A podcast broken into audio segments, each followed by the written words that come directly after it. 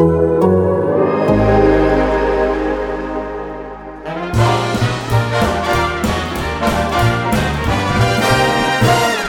have a ball at Faneuil Hall. We love the old town team. Take the green line to the Citgo sign. We love the old town team. Oh, the kid. Hey, everybody, welcome into another edition of the Old Town Podcast. No baseball, no sports, actually, although I did watch Tom Brady's greatest games marathon on ESPN, ESPN on Sunday to kind of get through these dark times. We are going to keep podcasting to keep you updated on Red Sox news when there is some, and hopefully we'll entertain you as well along the way. I'm Tim McMaster, joined by Lars Anderson. And Lars, I know a week ago you went camping to kind of get away from it all and practice social distancing. Did you get away this weekend? No, they they closed all the state and federal parks. Oh. Uh, unfortunately, so I had to. I just set up a tent in my living room and put on put on Enya and stared at the ceiling. So through my rainfly. All right, there you go. Close enough. Close enough to yeah. uh, to camping. All right, subscribe if you haven't already. Give us a five star review. We are excited this week to be joined on the podcast by a Red Sox, we'll call him a legend, Kevin Youkilis. Yeah. He is a Red Sox Hall of Famer, of course, currently running Loma Brewing out in the Bay Area. And the Bay Area obviously has been hit hard, California in general um, with the coronavirus um, ahead of I think a, a lot of the country um, and and they're not you can't brew, you can't go there and pick up a brew but you can pick one up on the curbside and they may deliver it too but Kevin Youkilis joining us. Kevin thanks a lot for coming on. Good morning fellas or good afternoon if you're on the east coast. Yes which is where I am uh, but good morning for you guys both out there out west. Um, let's start with with the Loma Brewing, and we'll get into a lot of stuff on the podcast. We're going to talk about the Red Sox of back when you guys were there, um, a little bit about current players, and we'll play some games as well. But first off, you you know you started Loma Brewing, I think maybe three four years ago at this point, um, outside of San Jose. Um, beer, also coffee. How have you kind of handled the this last month or so as far as being a business owner? Well, yeah, it's been uh, wow, it'll be four years this coming August, so it's uh, it's, time flies when you're having fun, but um, this is not the fun time. Uh, it's been a it's been a it's been a rough week. Uh, it's a lot of uh, you know, for us personally, we've been working. Uh, there's a six man, well, six man and woman crew right now, um, just kind of doing to go orders, doing uh, curbside pickup. Uh, we have four packs that we actually got lucky and canned last Friday, uh, not this past Friday, but the Friday before, and those have been selling really well. So we've been able to provide for our patrons that need a little bit of a beer during this time uh, because I think everyone needs one right now. But um, we uh, we've been just we've just been trucking along and trying to do our best. The hardest part is just we have so many hourly employees that we had to let go uh, until we can reopen again. So we've been raising money for them. Every tip uh, that we get from curbside pickup is going to our hourly staff to help provide for them uh, until we get back open. Yeah, and hopefully uh, opened up uh, sooner rather than later. But I think it's going to be a, a, little bit for sure as we all try to stay safe and, and get through this thing. Um, I know you've been you're you're on Twitter, uh, Greek god of hops, obviously the play on the Greek god of walks, um, and you've been pretty active. I wanted to play this little clip for you, you because you you kind of channeled your your Boston time uh, for St. Patrick's Day. So let, let's listen to this little clip from Twitter. Hey, what's up, kid? Just want to say thank you so much for staying open during these tough times. You know, we got to stay positive. You know, it's it's. Uh, I can't stay positive these days. Oh, it's been a tough year. Mookie Betts got traded to the Dodgers. Tom freaking Brady is no longer going to play for the Patriots. What's next? Tuukka Rask is going to leave the Bees? Oh God, that'd be terrible. but hey, I need some of that appeasement. St. Patty's Day, baby. Got to get this green. Go green, baby. Loma Brewing Company. Love ya. Lars, give him a, a, one to ten grade on the accent. Oh my god, that's so good. That's a ten for me. I, I haven't heard that accent in a while, and um, well, you hear you hear you hear Lars, you know, he's like maybe you, there, there you go. Uh, yeah, that's great, man. And one thing I wanted to bring up was the toast to Pete Frates um, when when Pete obviously tragically um, passed away from ALS after the long battle and all the great stuff he did.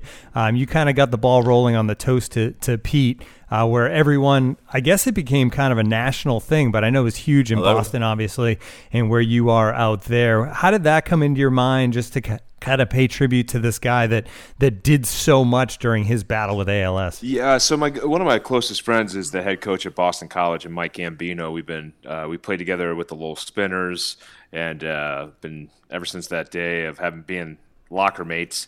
Uh, we've been, you know, we've stayed in touch, and uh, I got to meet Pete through Mike uh, when he was the coach at Boston College, and Pete played against us in spring training, and um, so I, I got to know Pete before all the ALS stuff happened. So that that was kind of a a very unique thing because a lot of people saw him after, and uh, he got he he came to be you know huge around the country. And I think Mike was telling me uh, that I think I was one of the first ice bucket challenge people uh, that did it. And I I still remember doing it in my front yard. But uh, Pete just Pete just was an unbelievable spirit uh, with face with just one of the worst things you could face uh, being told you have ALS, and he till till his dying day he just fought for it. He advocated for so much good that we hopefully find a cure for it. And uh, I just wanted to honor Pete for all of his work and all of his courage uh, in, in dealing with uh, the adversity they had to be dealt with.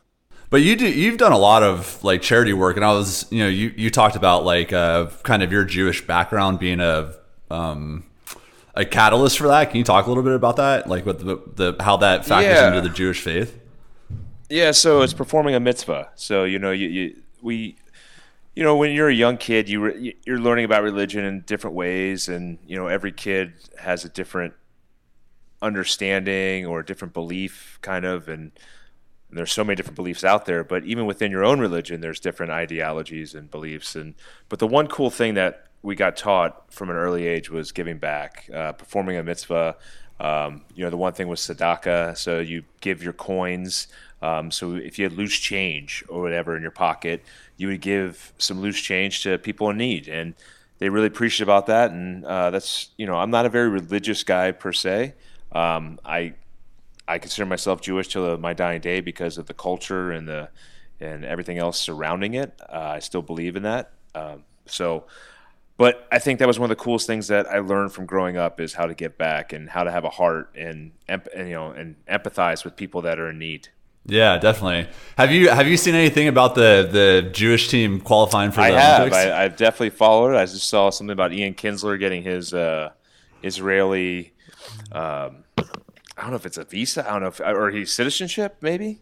Um, so he might have got a citizenship. So um, I, I was almost involved in the last go around with Team Israel, but uh, my my mother in law was going through breast cancer, and I had to be there for my kids because my wife was always going up there for her chemo. Um, so it didn't work out. But who knows? I mean, who knows if the Olympics will happen this year? But I would love to help out any way I can. Right. Dude, any any like buddy reach out as like a offer you like a player coach kind of role? Well, definitely not going to be a player. could we see a re- could we see a return? No, playing No? for me, man. I I have another herniated disc in my back, and my days are over. I'm 41 years old, Right and there's a lot of good young Jewish ball players that need to take over the reins. Dude, I played with one of your former teammates He was 45, so you know, there's a few, still a few years left. Yeah, not this guy. My uh, my back, unfortunately, is is not the healthiest, and uh, I had a good run, so I'm, I'm leaving it up to the young bucks. I, I guarantee there's a there's a guy that's in his 20s that can perform at a high level more than I could. for sure. I can throw BP though. kind of staying with the baseball thing. I've been having like baseball. I think it's because it's like spring training time. I still have like dreams that I'm playing baseball. They're usually like nightmares of like like I get to the field late because like my shoelace broke, and then I went to the clubhouse, but the clubhouse was locked. So I tried to go to my car, but I couldn't find my car keys. And by the time I get back, like the game's already started, and like I, I'm on the bench. Do you still have like? Do you still have those kind of dreams? I hated that dream. I don't know. Actually, that's a good. I hated that dream. Like, oh my god, I don't have my my equipment. I'm got. I don't have my uniform, and then I don't have my. Yeah. Oh, those dreams are the worst. Um, it's so funny that we all have those dreams too. It's like you're going up to the plate, you're naked, or you're going up. and yeah. and that Bull Durham, you know, scene where he is on the mound naked is is so true. Um, uh, no, Yeah. I don't. I don't think I have those dreams anymore as much as I used to. But man, I was always so paranoid about being late, or you know, I was. It, it was my turn to bat, and I couldn't get. I like couldn't get out the door. Like it was the weirdest dream. You know, it's like. I'm in the locker room. I'm running, trying to push that door open. It's like locked, and I'm like, "Who's got the key?" You know, and uh, yeah, there's just so many of those bad dreams. Uh, but it must be just because it's so ingrained that we played baseball every day for seven, eight months at times. Yeah, those dreams always like really kicked up for me like the you know January, February, right before spring training. I think it was like anticipatory anxiety. Like, am I am I really ready? You know, like I've been doing so much, but like you know, last finishing touches of just like, am do I have it all together? And but for some reason, I'm still getting tortured by them. Like, I'm seriously having like one to two a week, and it's like I wish I could communicate with like the dream giver, or whoever, whatever entity controls that and be like, okay, like I'm not playing baseball anymore. You can Yeah, knock it off, those, man. you know? I don't need this that anxiety anymore. I had enough Yeah, anxiety when so I played tiring. baseball. You know, It's killing me. I know. I know. I don't need that like haunting me anymore. that's Yeah. awesome though. It's so funny that you had the same thing. Though I think probably a lot of players uh, share that. You know, well, it's though. true. There's so many stories of dreams, and it's it's yeah. The mind is such a powerful thing, and it's such a big part of baseball. Um, to me, it's the separator. Um, I don't know how you feel, Lars, but Yeah. I I feel like talent, you know, you get to double A, you play at double A, and you can play at that level. And then the big separator is just the, the mind uh, that gets you to the top. Um, some guys, it's talent alone. But uh, even that, uh, I think the mind is, is everything uh, in, in professional sports. Yeah, I think we're getting a, a deeper understanding of that. Um, I know just from my own my own career, my my mental uh, skill set or lack thereof was really held me back for many years, and I, I didn't really get the mental stuff down until late in my career when I, it was already kind of too late. You know, I was like, I wasn't not too late, but you know, you're 28 years old back in Double A, and it's like I wish I I wish I had this when I was I wish I was this mentally tough or mentally together when I was 20 years old and like really had a shot to like make an impact. But um it seemed like that was part of your game that was um pretty squared away. I I, I was doing a bit of stalking on um Wikipedia and I remember I've told I've told a lot of people this story, like those years with the Red Sox, uh, with you, David, Manny, Pedey. Um, I I think like watching you hit, it was like watching a, a war in real time. You know, like sweat dripping off your face, like blood coming out of your ears. You know, like just like it was. And and you said in I, I don't have the direct quote, but basically the to paraphrase you, you're like my my job is to like make the pitcher work, like foul balls off, take pitches, like grind at bats out. That's like that is my job. And it was interesting to hear you say that it wasn't my job is to square balls up or my job is to drive in runs. It was my job is to like make this guy's life a, a living hell for my at bat. And I, I found that to be like oddly inspiring. I don't know. Maybe you can talk to that. Yeah, well, I think that's uh, you know, and this is one of the biggest problems I see in today's game. And not to say our game was better and all that, because these guys are bigger, faster, stronger. They do a lot of other things a lot better. Um, and we did better. We and when I was playing, we did things better than the generation, whatever. But the overall part of the game that is missing a lot, what I see is that selflessness, um, knowing that it's about nine guys Right. versus that one guy, and those guys in the bullpen that are going to come out there, and they're going and they're and and you need to you need to get to that bullpen, which is different though now too. Is you kind of don't want to get to that bullpen in some ways. So the game is Right, changing in right, that right, regard, right. but yeah, yeah. you still want to get to that bullpen, even if they're really, really good and they throw 95 to 100.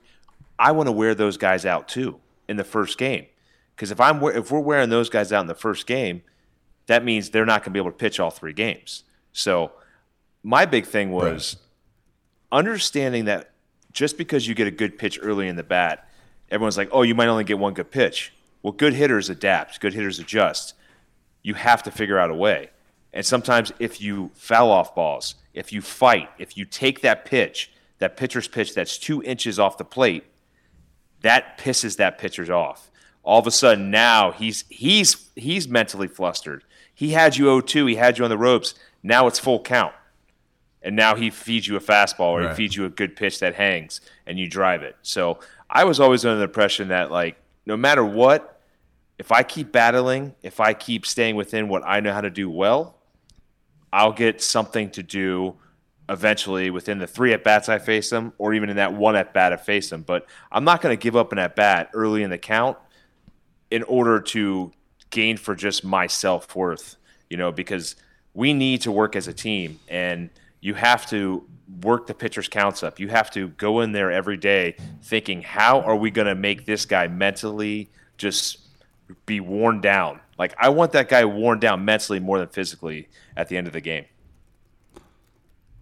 Sure, and you, you could see that you could see that manifest with those really like potent offensive teams that you played on, where like after the pitcher got through like Pedey and you, like guys like David and Manny had a were gonna have a better shot, you know, because like he he had to work so much, and I, I think like that that like you said, nine guys versus one, there's a lot of strength. that There's a lot of strength in that, and I think those teams prove that prove that over and over because they're always at the kind of the top of the league in run production. And I just know like for me personally as a hitter my barometer of how how good I was feeling was if I was comfortable getting to two strikes I knew that like I was feeling pretty good at the plate. When I was really struggling like I wanted the at bat to be over quicker because I just wasn't comfortable hitting with two strikes but like when I was going well I was like I'm fine with two strikes I'll hit with two strikes all day and I think that like that that was a lot of feedback to me personally. Yeah, that's that's one of the keys to hitting. Um, you know, young ball players, uh, like I said, it's a lot of this boils down to the the mental side of it and being able to understand it and grasp it. Sometimes it comes early, sometimes it comes later, but at some point you have to realize that you're going to hit with two strikes. Um, it's going to happen, and Right. you got to be comfortable with that, and you got to be under. Yeah, yeah it's going to happen a lot in the big leagues. So you got to be comfortable with it. You got to make adjustments, and you got to understand the strike zone. Uh, there's there's there's more to like, you know, and that and that's one of the big teaching points I talk about is early in the count, you need to have a fixated small window of your like your drive, like drivable pitches. The pitches that you handle well and drive well, that should be your focus. And you need to limit the space. I say it's like a circle. You know, you draw a little circle within that uh, you know, that K box or whatever that's called. Um, you know, it needs to be a small window of what you want early in that bat. Later in that bat, you don't get to choose with two strikes. You got to protect. But the key to me is understanding and knowing what part of the strike zone you do well in, and then understanding how that pitcher is pitching that day. And if you don't, and you don't do your homework, you don't watch video of that pitcher, if you're not doing it, you're not giving yourself the best chance to formulate a game plan. Uh, so, you know, I watched a lot of video of pitchers. Uh, I watched his spin, I watch movement, and I watch what they did in certain counts and certain hitters. So, if, being a student of the game is not always just looking at your swing and, and trying to perfect your swing.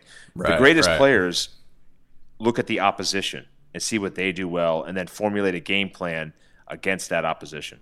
Is it fair to assume that you're not a big fan of the the launch angle revolution here, and everybody just trying to get the ball up in the air? Uh, no, I mean uh, every the the thing that's okay. So the thing that drives me nuts about launch angle is every single time you hit the ball, there's a launch angle. So it's not like there's launch angle. Like Babe Ruth had launch angle, right? Um, the thing that drives me nuts is focusing on exit velocity and, and focusing on launch angle together. Well, if I would have hit the ball harder, it would have been a homer. It was like, yeah, yeah, we get that. We all know that. Yeah, you fly out to the warning track we understand the scientific data that would say, "Oh, this is how you hit a homer," right? It's it's it's just a lot of the stuff's rhetorical. Now we just have cool information for a lot of people that like the see. To me, a lot of it is the analytical people, the very smart, intelligent minds that think that's the coolest part of the game. Totally fine if that's a part of the fan base that grows. That's great, but my biggest problem is there's young kids that are now working on swings to try to create launch angle. Young kids need to l- learn how to square the ball up. Just hit line drives. Hmm. Progress as you grow older, get bigger, get stronger, and you're learning how to drive the ball in the gap. But I remember when we were young kids, there was the one kid that could hit home runs and no one else could. No one really talks about that kid a lot. Usually he was six foot at the age of 10, you know, and then he died off, right? And we all have those stories. I mean, we all have those stories from our youth. My thing is, I'm not anti, you know, I, have come to understand a lot of this. I, have researched it and done a lot with um, breaking down a lot of this new technology and stuff. It's just we need to build a foundation of players at a young age to love the game. We are creating too much. When you're chasing numbers, and Lars, I think you can attest this. When you chase a number and you keep failing, you're going to do something to try to change it. Now, sometimes when you try to change it, it could be detrimental in the long run. So for me, I like it where guys go out there and they just learn from their mistakes and just keep building on it and trust in the process. A lot of changes take a long time in baseball. They take years of you know getting to the, the development side. Now we're like looking for the Google search and being like, I want an answer today on why I'm not hitting the ball this way. And you're not going to find it sometimes. Every once in a while, you you flip the switch on and, and you like, oh wow, I just did that. Wow, that's cool. But then it's short lived, and then you got to figure out how to keep it, you know, going and keep learning. Yeah, for sure. Uh, just um, you know, starting starting there and then going going to the major leagues. There's like a lot of um, it's such an interesting process for me to watch, uh, having having lived both lives. But I, I, remember watching you play as a you're talking about that passion and talking about kind of cultivating that with young players. I remember watching you on TV and being like, "That guy's a maniac," and um, you know, like that guy's crazy. And then I met you, and you were like one of the more like level-headed people in professional baseball that I met. Like I, I, thought, I thought your perspective about like what is important in life and in baseball was like you know very sound and reasonable. And I'm just wondering, like you know, can you, it, it's so interesting to to meet people that you've watched on TV and have their personalities be different. And I, I met you like um, later in your career. Um, I guess I'm wondering, do you feel like you were able to have like a broader perspective as you played longer, or you were always like that and just your your personality on TV watching you play baseball is yeah, well, what it is? You know? No, no. Does that question make sense? sense? yeah, thank you. Um, yeah, I, I, it's funny. A lot of people, um, you know, Punto, his wife, always she was she Nick Punto, one of my close buddies, and um, in the game, his wife always says, "Man, I always have to like tell people like he's not an asshole." Like you know, because everyone would watch me on TV and see a whole different person. And she's like, "Can you stop acting that way so I stop defending you?" And I'm like, "I don't know what to tell you." Um, but yeah, no, I was a maniac on the field. That was my mindset. Is every single day I want to kick that team's ass across the way. I don't want to beat them four to three. I want to beat them fourteen to three every single day. I want no room for error where we cannot lose this game. Uh, so yeah, I think my mindset on the field was passion, was was all out as hard as you can play. I grew up with Pete Rose, so that was that was a mentor for a lot of us young you know players in Cincinnati. Right. That's what we did. We played out like Pete, like, and so when we took the field, we had to be Pete Rose. Our dads expected it, and that's who we were. But yeah, I think you know that was that was you know as I got older you know, I think I had to, you know, calm it down a little bit more and stuff and, and understand it. And then, but for me, and I think Lars, you know, you can attest this. A lot of times, why I got frustrated and mad was I was mad at myself. You know, like people like thought I was always yeah, mad at like definitely. something else. Like, yeah, there was times I was mad at umpire. You know, I thought it was a bad call. Sometimes they were, sometimes they were right with the call. Sometimes they were wrong. But I was always pissed because I just wanted an edge. I always wanted to be better I always thought I could do better. So my frustrations a lot were kind of uh, you know self-inflicted in a lot, and the way I, I, just wanted to always be better. You know, nothing was handed to me. You know, I, I had to work my butt off, and so right. I just felt that every single time I play the game, I have to be at a higher level because I'm surrounded by these super talented six three, you know, two hundred and ten pound dudes that are just super, you know, super athletes, you know, and I just, you know, that was my mindset a lot. And as you grow and you, you start having a better understanding, and that's the cool part of maturing as a baseball player too, is you get to play with different guys, different personalities, and then you kind of just grow and, and learn along the way. But the one thing that I always try to do is always try to be humbled. Um, just always try to be, you know, it didn't matter how much money I made, how much fame I had. I just always wanted to be just that level-headed guy as much as I could be. I didn't think I was better than anyone. Um, I didn't deal with fame that well either, uh, as Lars can attest to in a lot of ways.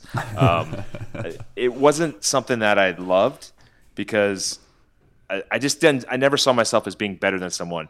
Yes, I was making more money. Yes, I was living my dreams, but I didn't see myself in that in that realm. You mentioned having to kind of work for everything you got, and maybe there was a chip on the shoulder because of that. Uh, your brother in law came from a similar kind of situation, and that's Tom Brady for people that don't realize that. Um, you know, the 199th pick and all that. It's been an interesting couple of weeks for him. Did you have any inf- inside information along the way, or were you as surprised as all of us when he made the decision to head down to Tampa uh, Bay? I knew of the teams uh, that he was looking to sign with, but we found out literally like the same day everyone else did.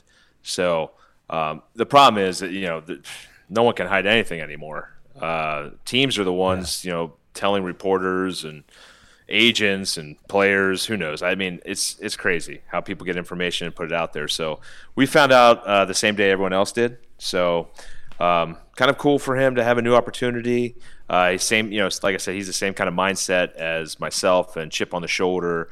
Was never handed anything, had to work for it. Um, and you can use that. And you but you also got to be smart. You got to know how to use the chip on your shoulder in the right ways because sometimes it can be detrimental. Yeah, that makes a that makes a whole lot of sense, and and I think it's been neat the last week because New England as a whole kind of saw this coming, I think, and they were able to just kind of give him a big thank you. And it doesn't seem like there's there's anything other than that. It's just like thank you for everything. And I think obviously when he comes back, it'll be a, uh, a hero's welcome in New England, and I think he'll uh, he'll appreciate that then um, as well. Tournaments have been canceled, leagues suspended. There hasn't been a live game on TV in what feels like a year, even though it's really only been about a week. There's no better reminder of how important sports are to our lives than to take them away completely. But The Athletic is still home to 400 of the best sports writers out there. And in these very strange, very uncertain times, they are still hard at work doing excellent reporting and telling unique, engaging, informative stories. In fact,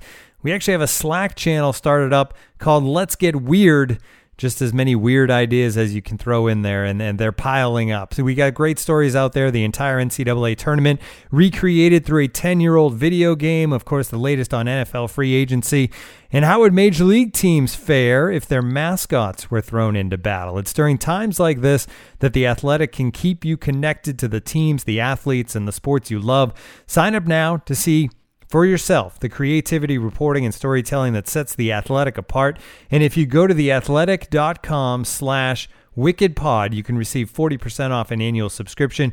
Games aren't being played right now, but the stories that draw us to all sports, those don't go away. So go to theathletic.com slash WickedPod for 40% off an annual subscription we should get to the current state of the game a little bit. Um, we've talked on this, Lars. We've talked about the Astros, the cheating scandal, um, and I, and I know your take. Uh, you, what was kind of your thought process when you heard about that? Would you have succeeded more hearing a trash can bang when you were in the batter's box, or would you have preferred to not not be in that situation?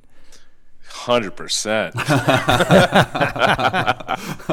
You can bang on that trash can anytime you want. Uh, you know. Yeah. Uh, no, yeah, hundred percent. It, it, it's it's more for off speed pitches, yeah. you know, because you're looking fastball most of the time, especially nowadays with guys throwing hard. I mean, some guys cheat. Uh, you know, I played with a guy like Kevin Millar. He was a guesser. He was a guess hitter. Was good at it. Um, he talks about his days of catching in the minor leagues that helped him be a really good guess hitter and learning how to call game. So, you know, I th- you know, for me, it was just such a disappointment. Um, a lot. I, the players are very much to blame. The coaches are much to blame. But I side on a different thing in this than a lot of people, and a lot of people don't. I I, I believe the players are 100 percent at fault, but Jeff Luhnow and his gang of individuals that came up with the algorithm and did the Excel spreadsheets.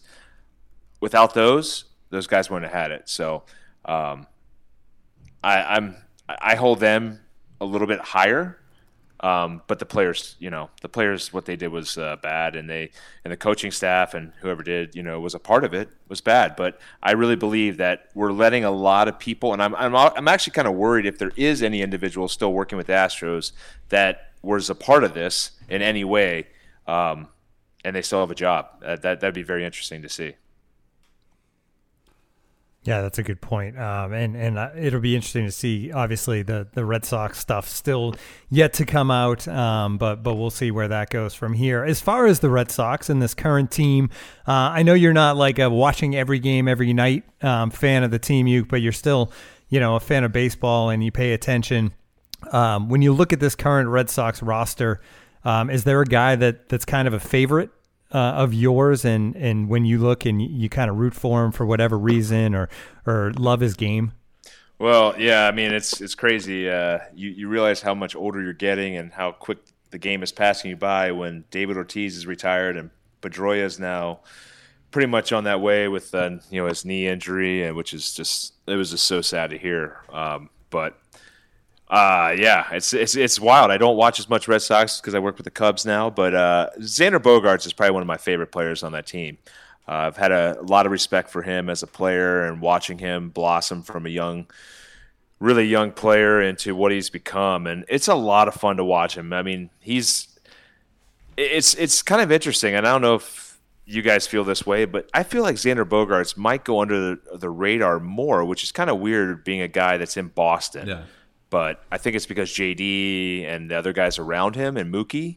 But I think Xander Bogaerts is a little more underrated than some put him out there to be. I definitely agree, I, and even in comparison with like some of the other shortstops in the league right now, like you know Lindor and guys like that, he he is he seems to produce like at the highest level, but doesn't have that same sort of like uh, star power for some reason. But I, for me, he's he's my favorite guy to watch play on that team too. Like his his actions in the field, like the ease at which he swings the bat, and also he's like a very um, I don't know, he's like a calming presence on the field. I think I think that's important in Boston, especially for like a young guy. You know, he's born and bred, or not born in Boston, but he's came through the minor league system with them, and just to, I mean, you know, playing there is it takes a, a very special individual, and I think it kind of takes like um someone with like kind of a intensity like you or Pedroia to succeed there, or someone who's like like super super like calm, you know, and he seems to kind of have that. Yeah, you know, he, he doesn't seem to get flustered. Um, he seems to be like fully fully in his own mind, and I think that that goes well with him. So yeah, it's interesting though, like him him playing in such a such a big market and not not having that that kind of notoriety that you would expect.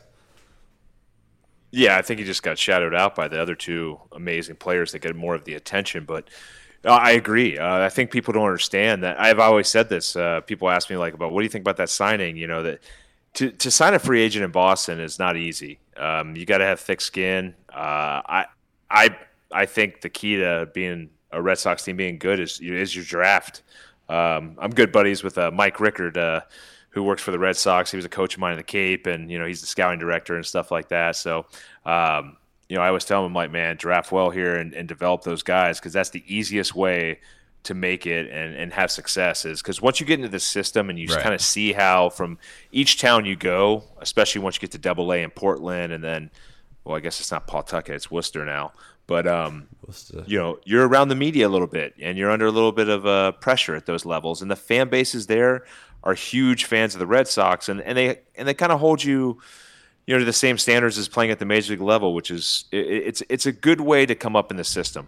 Um, you you learn quick, and then you learn some thick skin through it. And uh, I think that's the hardest part too is weeding out the guys at the free agency. Uh, it's it's not easy to get the right players that can understand and take on the mindset of the fan base, the media, and just the pressures that come with it. But you, what I always say, Lars, is the key is get high character guys that are accountable dudes.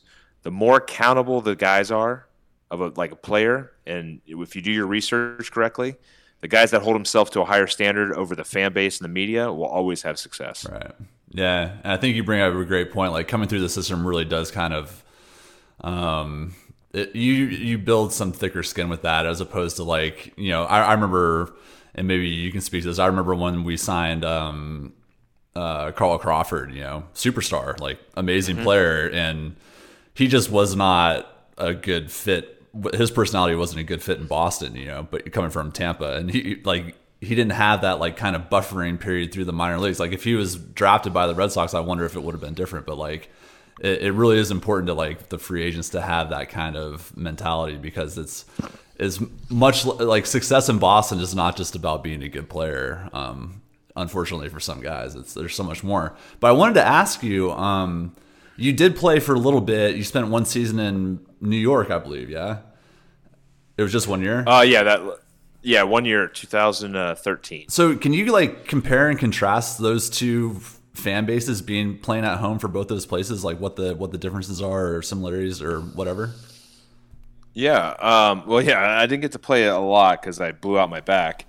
Uh, and uh, that's a whole other story in itself. But um, basically, uh, yeah, no, it's interesting. Uh, playing in New York, uh, you know, Yankee fans, yeah, I, I, think the fan bases are very similar.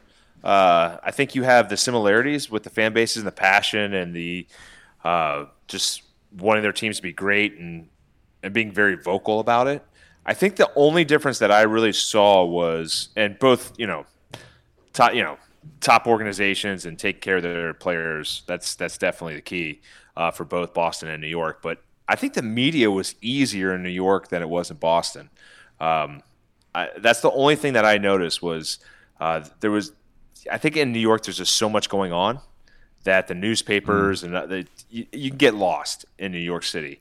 Um, and that was just the biggest difference that I saw is yeah, you, they think you're cool because you play for the New York Yankees, but look who's walking down the street next to you. It's a, it's a famous celebrity uh, actor that people care more about. So uh, that was probably the difference that I saw. But you know, both story franchises that have done a lot of amazing things within the game, and the rivalry is is is just incredible. The energy and passion around it is always fun. Yeah, it's been cool. It's been back the last couple of years, um, back to, to kind of when you were first breaking into the league and how oh, yeah. intense it was uh, back then in 03, 04, 05 and, and those those teams. Um, I do want to ask you, when you were you were at the Red Sox and there's this um, this hot prospect on his way up, Lars Anderson. 1st mm-hmm. impressions of this kid from California coming up through the Red Sox system. I was like, man, we got Spicoli here, man. This is awesome. no, uh, Lars was just, uh, he's just, uh, you know, a free love, you know, free love and spirit. That's just like, just always had a smile. Was always asking questions.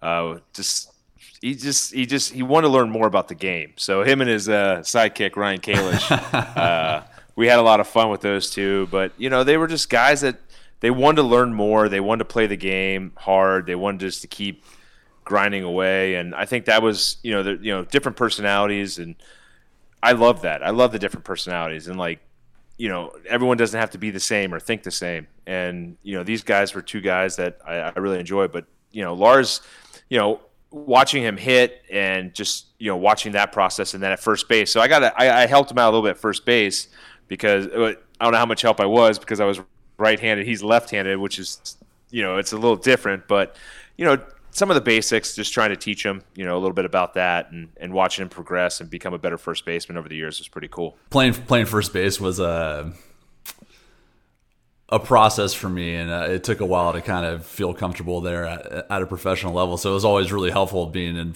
being in spring training camp with you and. Um, I remember we were taking ground balls one time. You know these immaculate fields, no bad hops, and uh, I think Youk was kind of ahead of his time with like the workload thing because you know we were out there just like he he would never miss a ball, you know, and he's like kind of like you know you're just frying there. We we have a game later on in the day. He's like, okay, like I'm not gonna miss any of these balls. We can probably wrap it up now. He kind of said to me, and we had a good laugh about it. It was pretty funny. It was just the, the sheer amount of ground balls on this immaculate field that would never take a bad hop. You know. And I was yeah. I was over there kicking stuff off my heels. Like I wish I felt that comfortable. well, you know, you get to that point, you know, later as you just keep working, and uh, you know, for me, I took, I was a third baseman before, so I felt like th- first base was a lot easier because I had a bigger glove and you could knock the ball down. But I, I, took it, you know, my my my ground balls are getting beat up were at third base, Lars. So don't worry. I I look I, I, felt awful over there some days and felt like, man, there's I have zero chance of being a third baseman in this league. But it's just about just getting in routines and picking the brains of of guys that have been through it. You know, there's little. That's why I always say to you know, a lot of young players have a hard time now. They don't ask questions, and I, I don't understand it. Like I, I get around them like you're not even asking your teammate a question. Like, go ask them a question about something other than like life. Like, ask them a baseball question. Ask them like, "Hey, man, like, you know, when you get this short hop, what what kind of like, what thought process do you have, or what you know?" And we had that. You know, we talked about that stuff a lot, and so that's what I tell young players: is talk to each other, especially an older player that you look up to. Ask them a good baseball question, and you can learn a lot of valuable things by just asking one question. Yeah, and I, I mean, just my experience with you, um, you made that really easy. Not, not, not all veterans are like that, but like you, it seemed like you. I don't know if this is because of an experience you had when you were coming up, but you were always like so accommodating to younger players, just about about stuff on the field and off the field. Really, like uh, I, I was always super comfortable um, being open with you about questions that I had about playing, about like you know what I should wear on the plane, you know, just silly stuff like that. But you're when you're when you're getting called up to the major leagues, like at least for me, I was trying to kind of fit in right away and not. I didn't want to be like the loud new guy in the clubhouse. I wanted to, you know, assimilate quickly. So it was really nice for like a younger player to have uh, a veteran kind of take him under his wing. And I'm wondering if that was if that was like a conscious decision that you made when you kind of became an, an established entity in the big leagues. That's actually a good question. I, I don't think it was more of a conscious effort. I think it's more just understanding that when I came up, there was tons of veterans. I mean, everyone had like four and a half years of service time. So for me, it was uh, a lot about just trying to um, survive, and it was a lot different. You know, man, guys were really hard. I mean, they would bury you. I mean, oh, it was rough. Right. Um, but if they stopped burying you, you know they didn't like you. So it was always good when they were burying you. Um, so uh, I, I just want to make sure guys, you know, felt comfortable, like in a sense of not like too comfortable, but like make it known that you have to, you have to, you will get the respect of your teammates, but why? It's also kind of weird too. Is like, oh, don't talk to him. You're not allowed to talk to him. I'm like, well, that's my teammate, man. We're supposed to go to battle together out there and try to win a ball game, but I can't talk to him. Like that doesn't make any sense. So, um, I, I, didn't like that part of it. I thought that, hey, you know, if if there's guys that you know I want to make sure that guys are doing the right things right. because I know if they mentally are doing the right things, whether it be like you said, what attire to wear, uh, what time you need to be here, all the more they get good information, the better they will be on the field for us as a team. No, that's the whole point. because point. that's yeah. less anxiety. You know, right? Lessen the anxiety. There's already a ton of anxiety there. So you know, for me, it was just lessening the anxiety of all you young guys and making sure you guys could help contribute and win ball games. Right. It wasn't just because I'm awesome. well, that had something to do with it right. too. I mean, I figured. so we have this rundown uh, that we kind of use to to put together the show each week. Uh, you can and it's like different bullet points. And Lars has on here Mastiff on private jet. oh, yes. um, I don't know how to transition to that, so I'm just throwing it out there. Lars, I don't yes. know if you want to tell the story or if it's for for you. Uh, we'll I, we'll get both we'll get both sides. Go for it, you. Okay. Yeah. Well, yeah. So uh, on a, on a yeah, sorry to be on a somber note that we we had to put that dog oh, down man. about a month ago. Yeah. Oh, no. um, well, that was one tribute, of the toughest man. days of my life. Yeah. So this is a tribute to Max. He was a great dog, but yeah, I had an Eng- I have I had well I, I had two English Mastiffs just recently. We had to put one down, but I have a two year old Mastiff now. Um, love them. They're just great dogs, great family dogs. But I had this English Mastiff when we were playing, and the problem was I couldn't. and as Lars can attest, I'm not a private jet type of guy. No, um, I don't fly private jets, and um, but I had to get my dog with me to go. Was this this is going to spring training, wasn't it? Yeah, I was going to um, spring training. Yeah, so I was going to spring train. I had to bring my dog with me, uh, and so I, I was like, I gotta get a private jet with his with his 160 pound animal. And I was I'm living in the Bay Area, and I know Lars is there, so I was like, "Hey, Lars, man, you want to go on this? Uh, you know, I got I got a I got a ride for you if you want to go to spring training." Little did you know that I was going to bring my mastiff with me too, and this dog is just sitting there, and he's not. It, he kind of was uh, a little intimidating because he'd bark at people um, to get out of space, but he's in the middle of like the the aisle, like the, in private jets, the aisles are tiny, and he's just taking up the whole aisle for what, like a five-hour trip. But uh, Oh man, yeah. yeah, so it was pretty. It was pretty wild. Uh, those days of spoiling my English Mastiff, you know, rotten. it's unbelievable. That dog cost me a lot of money, but he was well worth it. That was a sweet dog. I remember like I was uh I always drove from California to Fort Myers. It was kind of like my little ritual. It was five day drive, and I, I just found it to be like a kind of a a nice way to start the season and kind of decompress before like the craziness of professional baseball started for eight months. And yeah, I was like a week a week away from leaving, maybe even less than that. And you hit me up and he's like, "Yeah, basically, hey, you want to ride?" And I was like, "Okay, I should probably do this. It sounds like a good experience that I can talk about later on a podcast." Yeah, that was a, that was a good trip. Um, And But seriously, like if if you can ever fly on a pr- private jet, that's like such a more enjoyable experience than a commercial flight. oh, I it's ridiculous. If I if I had like Elon Musk money, I would do that a lot. Well, maybe not, but I'm not sure. But it was uh it was so much nicer. Yeah, uh, I used to do one of those flights a year um, and spoil myself. And now that I don't make the income I made before, we have canceled, and I have and I have too many passengers now. So Right. we've canceled that altogether. Good old days. That's very that's very responsible of you. you I don't want to turn on an ESPN 30 for 30 and see see you on a broke episode. Well, Happy about that. At this point, I think we're all going broke if uh, this this keeps going. So let's hopefully this coronavirus ends quick so we can all get back to making some money and living Yeah, life. get back to I it. know. Get back to selling beer. yeah, um, right. you're you're, affecting- you're also still with the Cubs. Um, you you want to talk about a little bit just what you do with that, with uh, Theo and company over there? Yeah, so I'm basically like a special assistant type role where I just come to I go to spring training, then I come out throughout the year. Um, I've been very lucky. I was like I said before, I throw BP. Um, so that that's that's one of my specialties as a coach. Uh, so I got that, uh, which is, is is a good thing to have for anyone out there that wants to be a coach. If you don't throw BP, it's going to be hard to get hired in a lot of ways. Uh, so yeah, so I throw BP, hang out with the guys, hang out with the coaches, just uh, assess the players.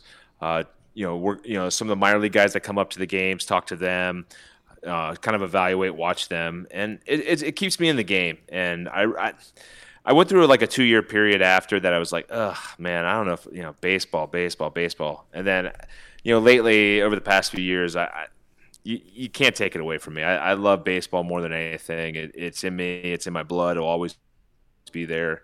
And uh, who knows? Maybe someday I'll coach. But I got a five year old, a seven year old, soon to be fourteen year old, and I want to be in their lives. So I don't know. I I, I hope to someday get back into coaching in some capacity and try it out. But we'll see.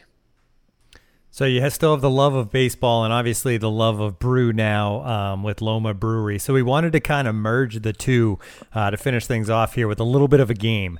Um, we're basically going to share a player name, a former teammate of yours, um, and you have to pick the Loma Brewery beer style that best goes with that player. You ready? Oh, yeah, this is gonna be tough. But we'll get it. uh, We'll- well, when we'll we put it. this game together, I, I ran it by Lars, and we figured it's either going to be really good or it's going to crash and burn. But you know, either way, it's fun. it's like Um, life. It's all good. So we'll start uh, here. We'll start with David Ortiz. Which uh, Loma beer goes best for David Ortiz? oh man, I'm gonna have to go with an imperial stout. And David, David will laugh at that joke because we always tell him how dark he is. But um, it's more because imperial stouts are just they're like home run hitters, man. They're they're they're big dogs, you know, and they're they're tough. You know, they're tough to take down. You know, you take too many down, they'll they'll knock you down. So he's a big dog. so I'm gonna go with imperial stout.